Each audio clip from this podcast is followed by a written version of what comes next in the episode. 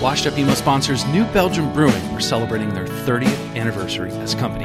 To celebrate, they're releasing Wild Ride Amber IPA, a happy tribute to their iconic fat tire. Even better, New Belgium Brewing are giving away bikes and gear all year. Find out more information by visiting newbelgium.com.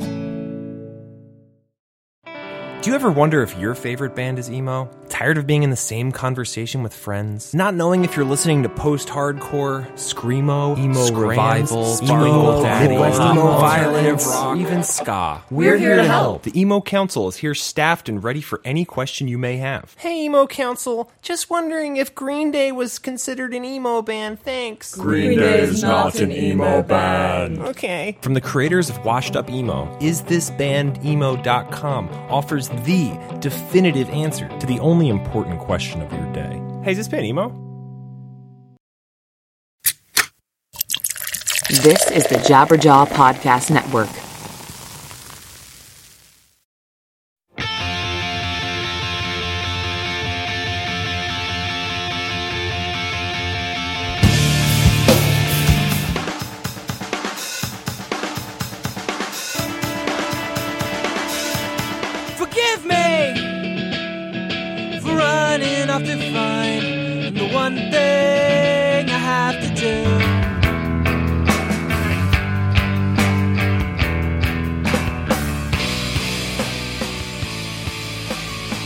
Welcome to episode 51 of the Washed Up Emo podcast. This is part of the Jabberjaw Media Podcast Network, jabberjawmedia.com. Fantastic people, fantastic podcasts. This episode, Jason from The Promise Ring. We're going to talk about the artwork, about his career, and his drive to create. So I hope you enjoy. Uh, if you have any comments, suggestions, or complaints, head on over to washedupemo.com and enter all of those in, and I will respond to them accordingly. Hope you enjoy the episode. Jason was a fantastic sport to talk about this, and you're going to enjoy.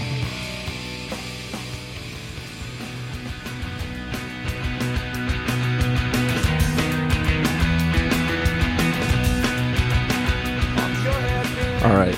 Uh, so, Jace, thanks for being on the podcast. We are going to talk about Nothing Feels Good because why not talk about the past, right? Because you only lived those four years. Exactly. Exactly. Uh, just quickly, what is it? Did you think that you'd be doing something that, or do that you would do something that people would still bring up or still talk about or have a podcast about, or no? then, Yeah. no, no. But but also, I guess like probably then I never like any good use like thought about anything more than like about three months in front of me. So Uh, so with with you know you've you've designed a lot of stuff um, for the band. Did you do stuff before Nothing Feels Good? Did you do the seven inches? Were you doing were you doing stuff beforehand before that? yeah, yeah, I did a few bits and bobs, not that much really. I think. I mean, I started. I kind of just did that with all the bands leading up to Promise Ring, and then I think maybe around then I had done like I did the first Promise Ring record. I did the first seven inch. I didn't do the East Texas split seven inch, um, but everything else I think I did. And then I had done some stuff like I think maybe around then. Can't remember if it was before or after, but I was doing some stuff for Joan of Arc, for Jade Tree, and just other little odds and ends. Now, how did you how did you realize that you were kind of good at it, or had an eye, or you started? How did you sort of start? really completely by accident. Like I was, I went to my last two years of high school, or my last year and a half of high school. I went to, I transferred to an alternative school because probably if I didn't, I would have never graduated high school. And it's probably still arguable whether I actually graduated high school because the alternative school didn't really have grades. It was kind of pass fail. But um, while I was there, like my one of my, I think it might have been my last semester or definitely my last year it was like a super tiny school with only like a hundred people went to the school. So like all the teachers kind of did double duty doing other things and we had this like PE teacher, which my gym class was going skating for one hour at the beginning of school. She had like was double dipping and doing like some computer related stuff and she we had like two Macintosh computers at the school and she had ordered all this like software. And at the time I had been like everybody was obsessed with like you know punk scene like making flyers and we're making a cassette demo for our thing, and and just kind of being arts and crafts. And I'd always been really into art um, and photography, so I just kind of she had bought all the software, and I started using that, and I was like, oh, I can kind of do this. This is actually really fun. And that was kind of how I got into it. What was the program that you were using then? Quark Express Ah. and PageMaker. No, PageMaker first. Aldus PageMaker. And what stuff were you doing then? Um, I mean, just you know, really rudimentary things. I, I don't really couldn't do that much with it. This was like 1992. Um, but you know, I was just obsessed with like every record cover like of bands that I loved, and that was kind of how I was just trying to like study them and emulate them. Which ones?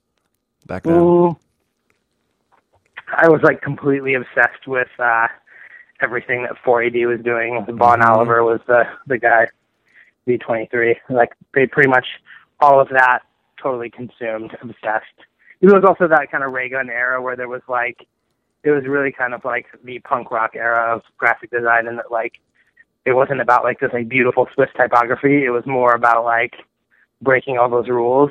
Like that was kind of when I was getting into it, and then I kind of later gra- gravitated towards the more tidy and orderly Were you were you thinking about what were you thinking about when you were looking at a cover? Were you looking at I mean, I guess you're I know you're looking at everything, but I'm more more describing the thought process of you looking at a record and what what were you picking out that I think it was just, you know, then, I mean, it's such a different era. It was like you couldn't find out everything about a band, you know, on the internet. So really, like, the record cover was like your only, like, the only artifact to, like, glean things from. And I mean, of course, like magazines and stuff, a handful of magazines, but, and I, I guess certainly a lot of the Vaughan Oliver's work, a lot of the stuff that was coming out on 4AD, there was definitely, like, a, like fantastical expo- exploration kind of quality about like finding like different weird things in the typography and like it was a lot more there were a lot richer experiences than like this is just a CD with a fold out it was like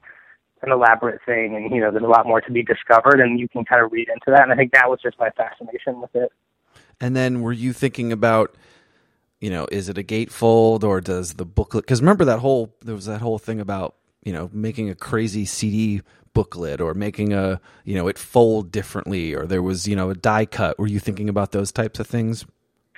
for our own records definitely i mean i just i think that we especially in that era were like highly aspirational about every aspect of the band. Uh so you know and the records were just another facet of that like trying to make them like what else could we do that would make it extra special or different or interesting? So yeah definitely thinking about all different kinds of packaging ideas. And then so after you were looking at the 4AD stuff and you're, you know, getting inspired and seeing those things, um, you know, when did you kind of realize that, wow, I kind of have a knack. I can do this maybe full time or I can keep doing this or I can, you know, help the band out, but I can help other people. Like if it was Joan of Arc.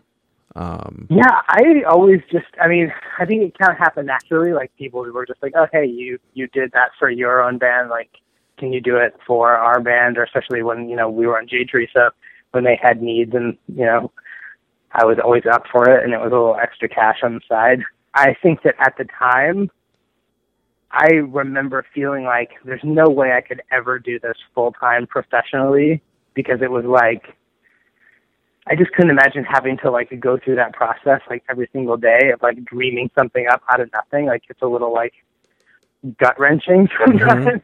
it still is, of course.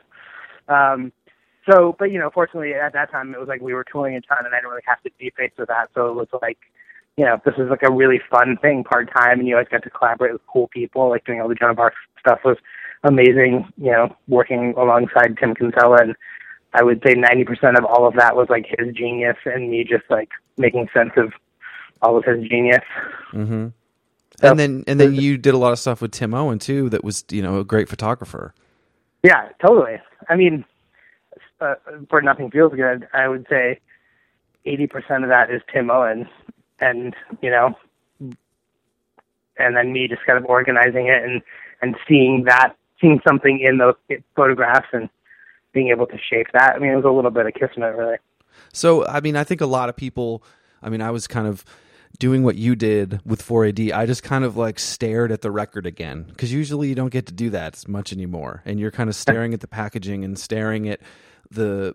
And I think what was really impactful, and I love, I know a lot of people took out of it, was definitely the circles, the colors, a lot of the white.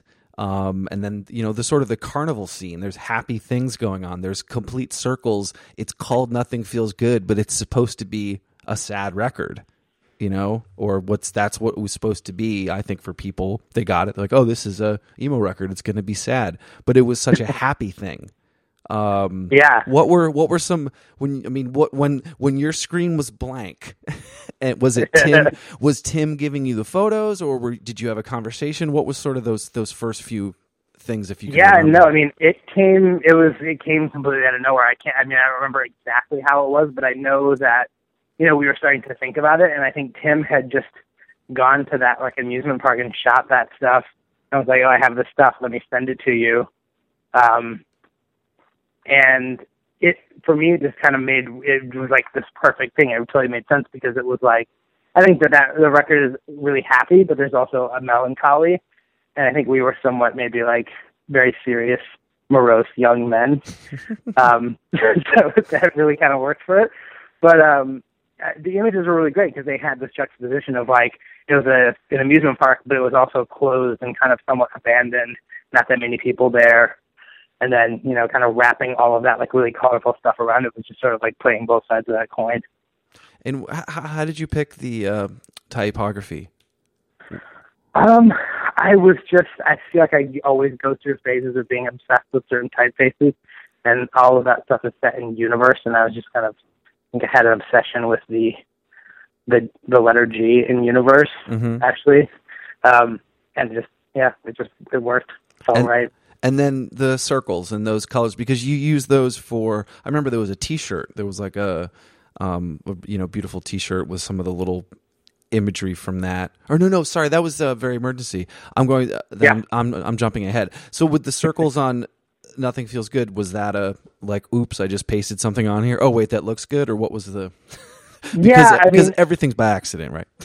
yeah, it really. It's not that interesting because yeah, it actually totally is. I mean, I feel like especially in that era, my my like process was anything but rigorous, and it was really about like just kind of pushing stuff around until it feels like it kind of comes together. And I'm always like, I mean, I've always said about design for me, it's like there's always a moment where it like switches over from being totally nothing to like, oh, I see it coming together. There's like always this moment of like, oh, that's just the right amount of elements or just the right balance or there's enough tension or enough contrast or enough texture or something like that. And I feel like that was just kind of, you know, but but until that moment, it's always like, what the hell am I doing? This Mhm. is garbage. I'm completely talentless.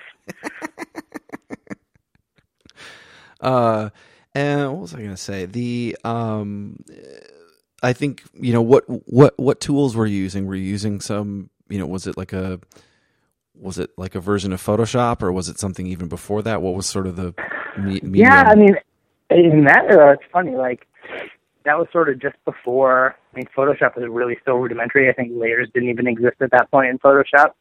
So it was like whatever you did was like completely destructive to the image. wow. Um, and yeah, so I was probably using.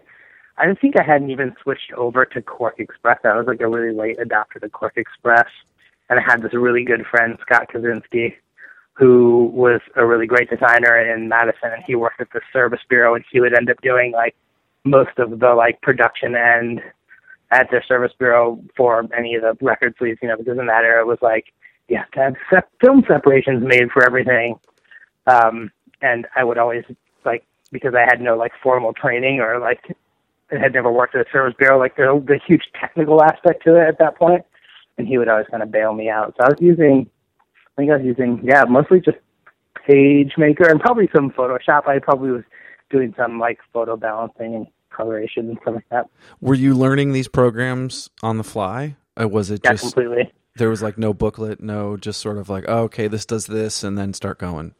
No, it was always like get a, somehow acquire a bootleg version of the program that's wildly expensive and just figure out how to use it. And then, why do you feel? Uh, I mean, I mean, but you might not have an opinion. But I think, I mean, nothing feels good gets referenced not only musically but artistically, um, and I think it impacted that era. And I think people still kind of look back on that. You, is there any sort of feeling of, of of why or what was sort of the magic sauce? I mean, I don't know what it is, but I think that there is something just magical about like it's like that record, that time. I think the artwork definitely does a lot of that work to communicate what that feeling was. It was just kind of crystallizing a moment in time, really, and I think it was just, yeah, I mean, somewhat accidental, but interesting. You know, I just think you mentioning that earlier about you. Yeah, that is your. That's the impact. That's the. That's the YouTube page. That's the Facebook page. That's everything at once in that artwork. Before, I mean, someone knows what you look like based on that photo in that record. completely. Yeah, um, and if and if you guys all looked different or wore masks, no one would have found you. Um, Yeah. And I do feel I do. You know, yes, it came out in that certain year, but I think anyone from that era can see that, and then they're they're they're they're brought back right to that moment. Um, and I know other records do that, but there's something about this one, especially the design work. And I think people, I mean, I had friends that would use circles. I probably did on something just because of that record. That's funny.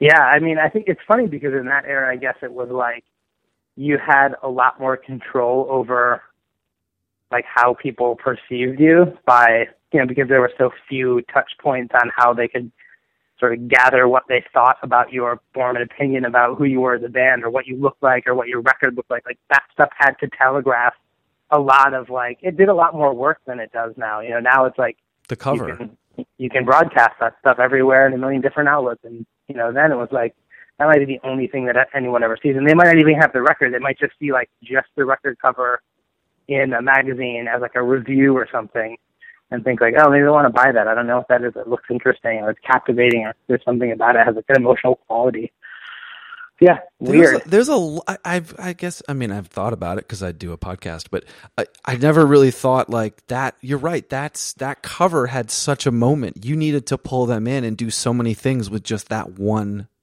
thing. Yeah, yes, totally. You, yes, Or- you still do it now, but not not do. really. oh, well, like a lot of bands, did, you know, chose not to. I, I always like tell the story because it sort of like dates that time and period and just like how the landscape of like publicity and everything has changed so much. Is like I remember we were we went on tour to Europe, and right before we left for Europe, we got a cassette uh, pre-release of and Sebastian. If you're feeling sinister. And, you know, like a cassette pre-release is like there's nothing on it. There's no information. It was just basically like here's some songs, and I think like Josh Modell like shoved it in someone's bag as we were like leaving, getting on the plane, and we were obsessed with that record, and we listened to it for like six straight weeks, and it was like you formed your opinion about the thing, and I thought it was a woman singing, like, and just like you know, it was all about the songs kind of doing all that work and telling the story and what you imagine it to be. Mm-hmm. And I remember like they purposely didn't do press for like a few years, and you just really couldn't know anything, and it left you like starving for that. Like, and I wanted to know more and wanted to know more. It was like it drew you in so much, and that doesn't really exist anymore. You know, like you can't. Well, most people don't choose to do that anyway. But it was like this totally magical thing that you like wanted to find out more about but couldn't, which was really cool. And you would you would go to a show because someone told you that this was cool, and you had this.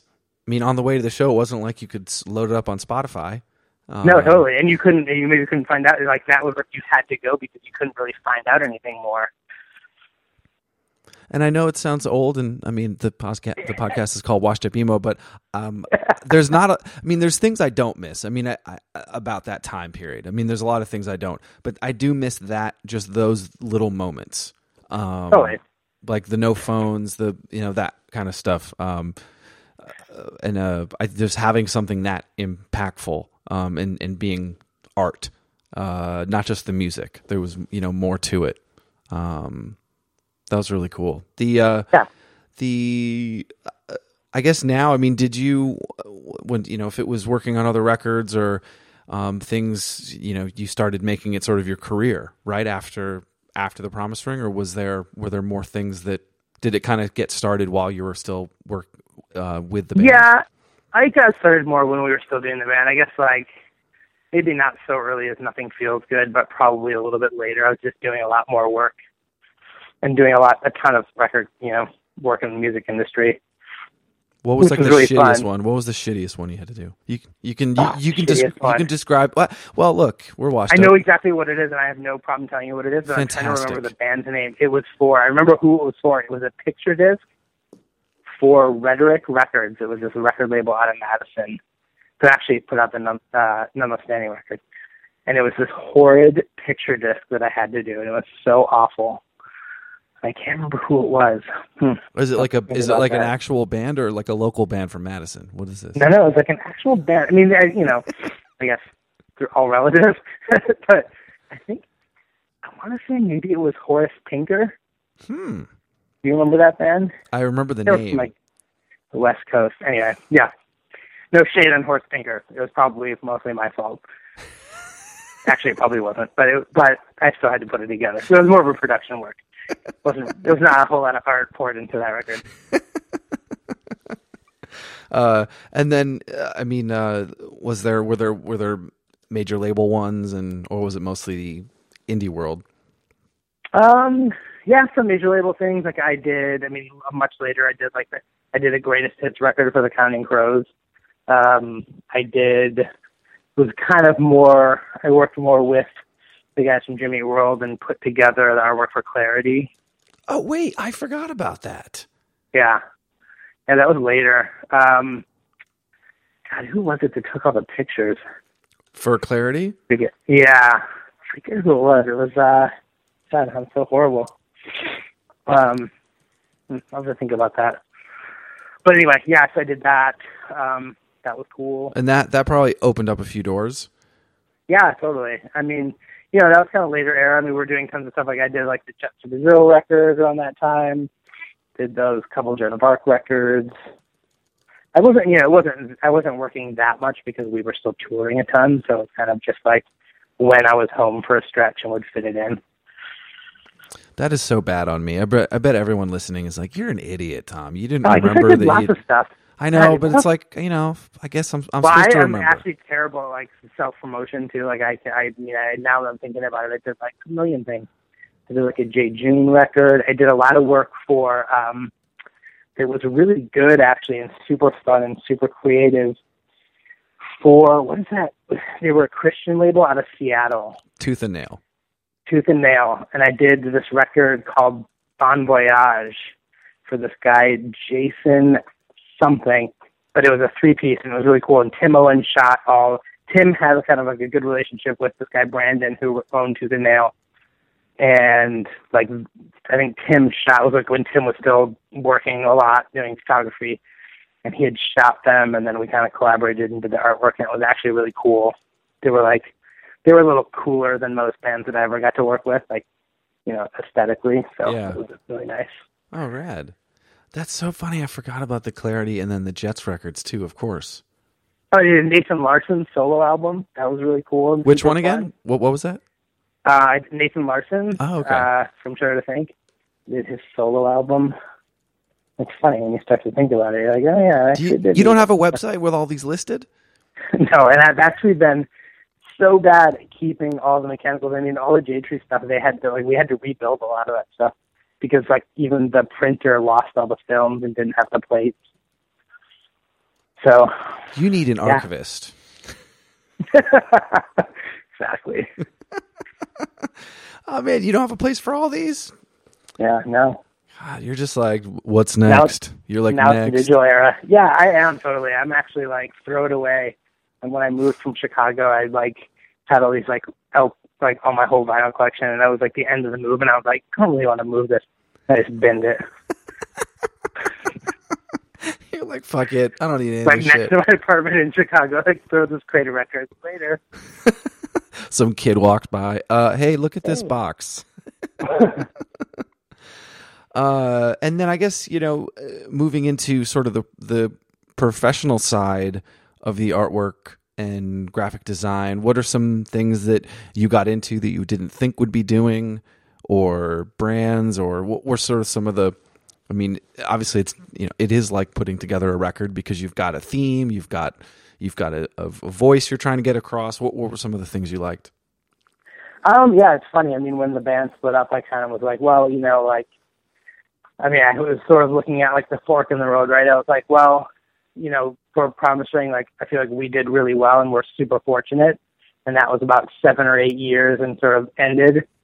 And I was like, do I want to like throw everything into like doing a new band and be in this same place in another eight years? Like, it's not so bad when you're in your late 20s, but I was like, I don't know if I want to be in my late 30s and be in that position. So, and I was like, you know, I had always obviously been excited about design and thought it'd be fun to throw myself into that. So I moved, I moved to New York and kind of connected with um, my current business partner, actually Matt Owen, um, who I had been a fan of his work. Like he had run a, he had a record label and just been in the kind of like punk scene, but he was like way more like started his like professional design career like right out of college, right out of grad school anyway.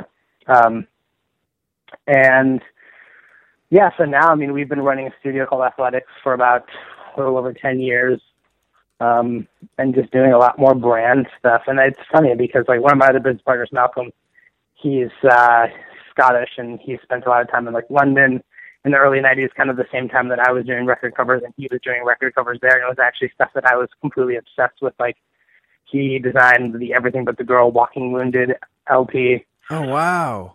Um, so it's kind of a funny thing. Like we met later, and I met him actually while I was working. I he hired me into this branding agency called Wolff Olins.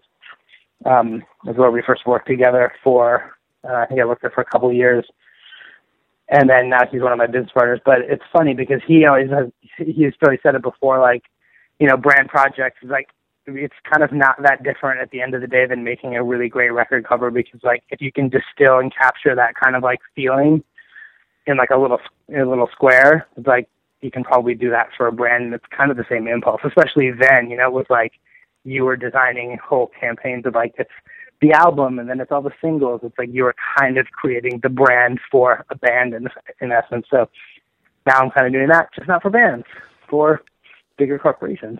I mean, you're right. That is, it's such. It's they. You're scrolling through pages, or you're scrolling through, or you're on the subway, and you see a thing that has to convey everything in those moments, and that is like 1997 with seeing "Nothing Feels Good" and "Maximum Rock and Roll." You hope to God Yeah, somebody fucking saw it.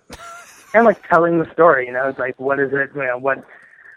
It's not just about like the logo; it's kind of about the whole world. So that's an interesting analogy. I think there's some truth to it. Not quite as simple as that, but you know. yeah. What was? What's the? What's the time spent? If it's, you know, from conception to finish for some of those records, and then, you know, obviously a brand is different because there's a lot more makers and people coming in and blowing up at the last minute kind of thing. But what was sort of some of the time frames for both brand and art for bands? Uh, for I mean, you know, records records were usually pretty swift. I mean, which is probably mostly down to just budgets. Like people didn't have, you know, you were getting paid five hundred dollars to do a record. It's like you can't really afford to spend six months doing it while you're making a pittance. Yeah. Um, but, you know, those projects would usually be more like three weeks, four weeks, but spread over time, possibly, or not, or like Tim Cattell comes to your house and you design a record from front, front to back in eight hours, which is, you know, another way of doing it. I mean, for brand stuff, it's like for, you know, professional stuff that we do at Athletics, it varies wildly. You know, we can do a brand project in four weeks, or if it's really big and there's a lot of strategy, it could be six months. So And you still like doing it? I do. Yeah, I love doing it. I mean, it's you know, it's not easy. And I would say it's gotten easier in some respects, but not easier in a lot of respects. It's still at the end of the day, you know, you're dreaming stuff up from out of nothing most of the time. I mean, ideally there's some strategy in place so you're not completely making stuff up, but but uh yeah, I love it. It's great. What what what kind of stuff would you want to do next? Like, what would be if you you know someone said you can do whatever you want with graphic design tomorrow? What would you want to do? Um, if I could do anything that I wanted, I think I would consider shifting from less formal graphic design and doing more like experience design for events or do interiors, which we're actually starting to do at, at the studio. We've done some interior projects for a few clients, stuff like that. Just, you know, Could you explain I'm those? always like. Sorry. E- explain experience and then interiors because I don't know if everybody would know. Um, you know, I mean, experience would be we've done some stuff for um, some work for the Center for Architecture, so designing uh, like exhibitions for you know artists, um, or doing like events. Like, well, you know, when you walk into the event, what does it look like? Like, you know, what does all the uh, industrial design look like? And then interiors, we do like we had to have like you know some some clients that are like, hey, you're doing our brand right now, and we're moving into a new office and our old office is not that appealing for our clients. We want to extend, you know, all this creative work. We want to like look like on the inside like what we look like with the new brand on the outside. So we'll go in and read. We've been doing like some interior design projects. So it's kind of just a different thing. But I'm always like, I'm super restless creatively, and I always want to like figure out how to do another thing. So it's kind of nice to have those opportunities. You know, there's there's That's really cool. few, but they're fun. Yeah. Those are awesome. And me asking what those were, that was me. That was just joking that the people wanted to know. I actually wanted to know. Uh, that- I hope I explained it it was in a perfect. coherent manner. Oh man, I'm really slow, and you did a great job. Um, what are you? Uh, and then just have a couple more. What sort of how how do you consume art or f- continue to sort of? You said you're restless, but how are you sort of consuming it? Is it if it's museums or if it's just uh, different? Uh, you know, if it's a magazine from a different country. That what, what are some of the things that you're constantly sort of filling your brain with to be inspired? Um, I mean, everywhere. Obviously, the easiest thing day to day is the internet, the World Wide Web, where everything is at your fingertips. um, but then, yeah, I mean, also just like tons of magazines. I still buy a ton of magazines. Like, I have a house up in the Catskills, and we don't. Well, we actually just got cable, but for the last eight years, we haven't had any like cable or TV or anything. So we would get like magazine subscriptions and send them all up there. So you basically just spend the weekend looking at magazines, which is awesome. Um, I'm still a fan of the printed page. hmm Um, but yeah, otherwise, sure, like museums, galleries, kind of everywhere. And then if someone's sitting there and they're like, I loved what you do, I love your art stuff, I'm just starting out. I think it's interesting starting now is that you sort of have this whole history of the internet. You didn't really have it before. You kind of were both. You didn't have it and then you did. Um, Yeah. and maybe that's I feel like that's a that's a good thing because you've you've sort of been able to create without it and I think it's a different skill. What would you if someone's listening and says, you know, I want to be a graphic designer, I want to do these things and they're starting out on the internet, is there any sort of little tips or ways to maybe think without the internet? I don't know if that's one or I'm making Um, complete sense. No sense. Yeah, I mean, you know, honestly, I think it's the funny thing is about the internet is like the internet hasn't changed design only in that like it's changed expectations. You know, like you kind of have to be. Yeah, before the internet, you didn't really have to be that visually astute, or like you didn't have to have like this vast knowledge of everything that's out there and every you know cultural design reference wasn't expected because it was impossible. Whereas now, like you can be like, I'm a student and I know everything about every single design, you know, system. But I think the the biggest thing for me, and it's like and we always have student groups that come to the studio, and it's like it's the most important thing, and the thing that like I always had, just because I don't know why. I guess somewhat of a punk rock uh, ethos, but was just about like self-starting, finding projects to do, and not waiting for someone to say like, "Hey, go design this thing for this specific purpose." It's like I think it's important to like make those projects up for yourself. It was inside you to do it. design. It was like inside you to do it. You didn't need anybody to tell you, right? Yeah, I mean, I think you just want anything that you really are pa- passionate about, you probably will do it. It's almost like you don't ever have to tell anyone that they should do it because they will either do it or they will not, and mm-hmm. they will either be. You know, I had no formal training in as a designer, but you, if you're really excited about something and you really want to learn everything about it and you want to do it, you'll just do it. You don't really need someone to tell you to do it. Yeah. Do you know what I think you should do? And maybe you've done this, and I'm completely oblivious um, because I'm not on the World Wide Web. Um, I'm kidding. The have you have you ever done? You know, have you ever presented? You know, your work or your, you know, if it's artwork um, for bands from a certain era. Like, have you ever thought about doing that? Um, no, because I have like the most crushing and crippling uh, social anxiety to do any public speaking. You came on So, the podcast I before in front of I Thought people. about it? Yeah, I know. That's how good of a friend I am to Norm. Let that go down. One check in the Jason column. um, yeah, no, I am like have like such like totally crushing social anxiety for for public speaking. Can't do it. What if it was? I have done it. What was? Oh, so you have presented your art before? Um, I've done like a few things just with the studio, never by myself. We did a thing at the Times Center for how was it for? Might have been for AIGA or something. Um, but yeah, can't do it. Vertigo, I'm gonna have to work on that with you. I think Xanax. No, I'm gonna. Yeah, maybe I'll get you a ton of Xanax. We'll do like a taped message, you know, when like the the you know the winner at the Oscars isn't there and they're filming in Bali. Totally. You know, let's let's just do that. Great, Exactly. great. It's settled.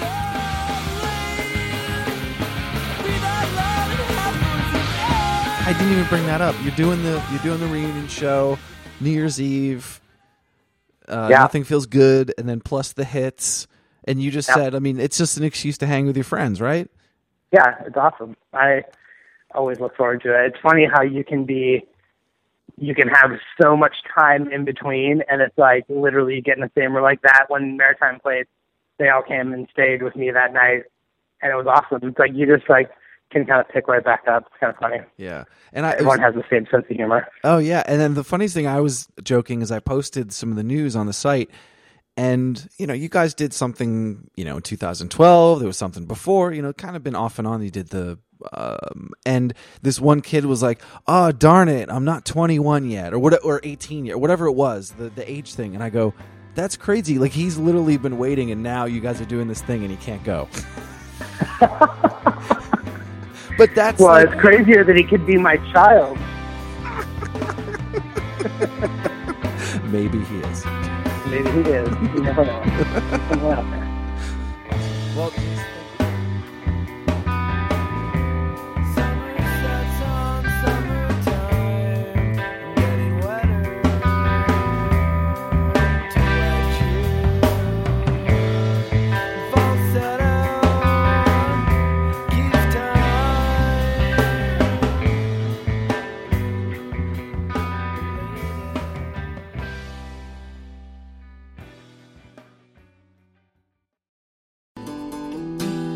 Hello, Washed Up Emo fans. Thank you for listening to this podcast over the last nine plus years, or if it's your first time, welcome. It has flown by, and I appreciate each and every one of you for listening. And for this current episode you're about to hear, I do have a favor of you. I have some books out right now called Anthology of Emo, and Volume 2 was released last fall. I really think you'll dig it if you haven't heard of them. It features guests from the podcast, including Jim Adkins from Jimmy World, Chris Conley from Saves the Day, Travis Shettel from Piebald, and Jon Bunch from Sensefield. I've also reprinted Volume 1 so you can order both. Check out the DIY publishing at anthologyofemo.com.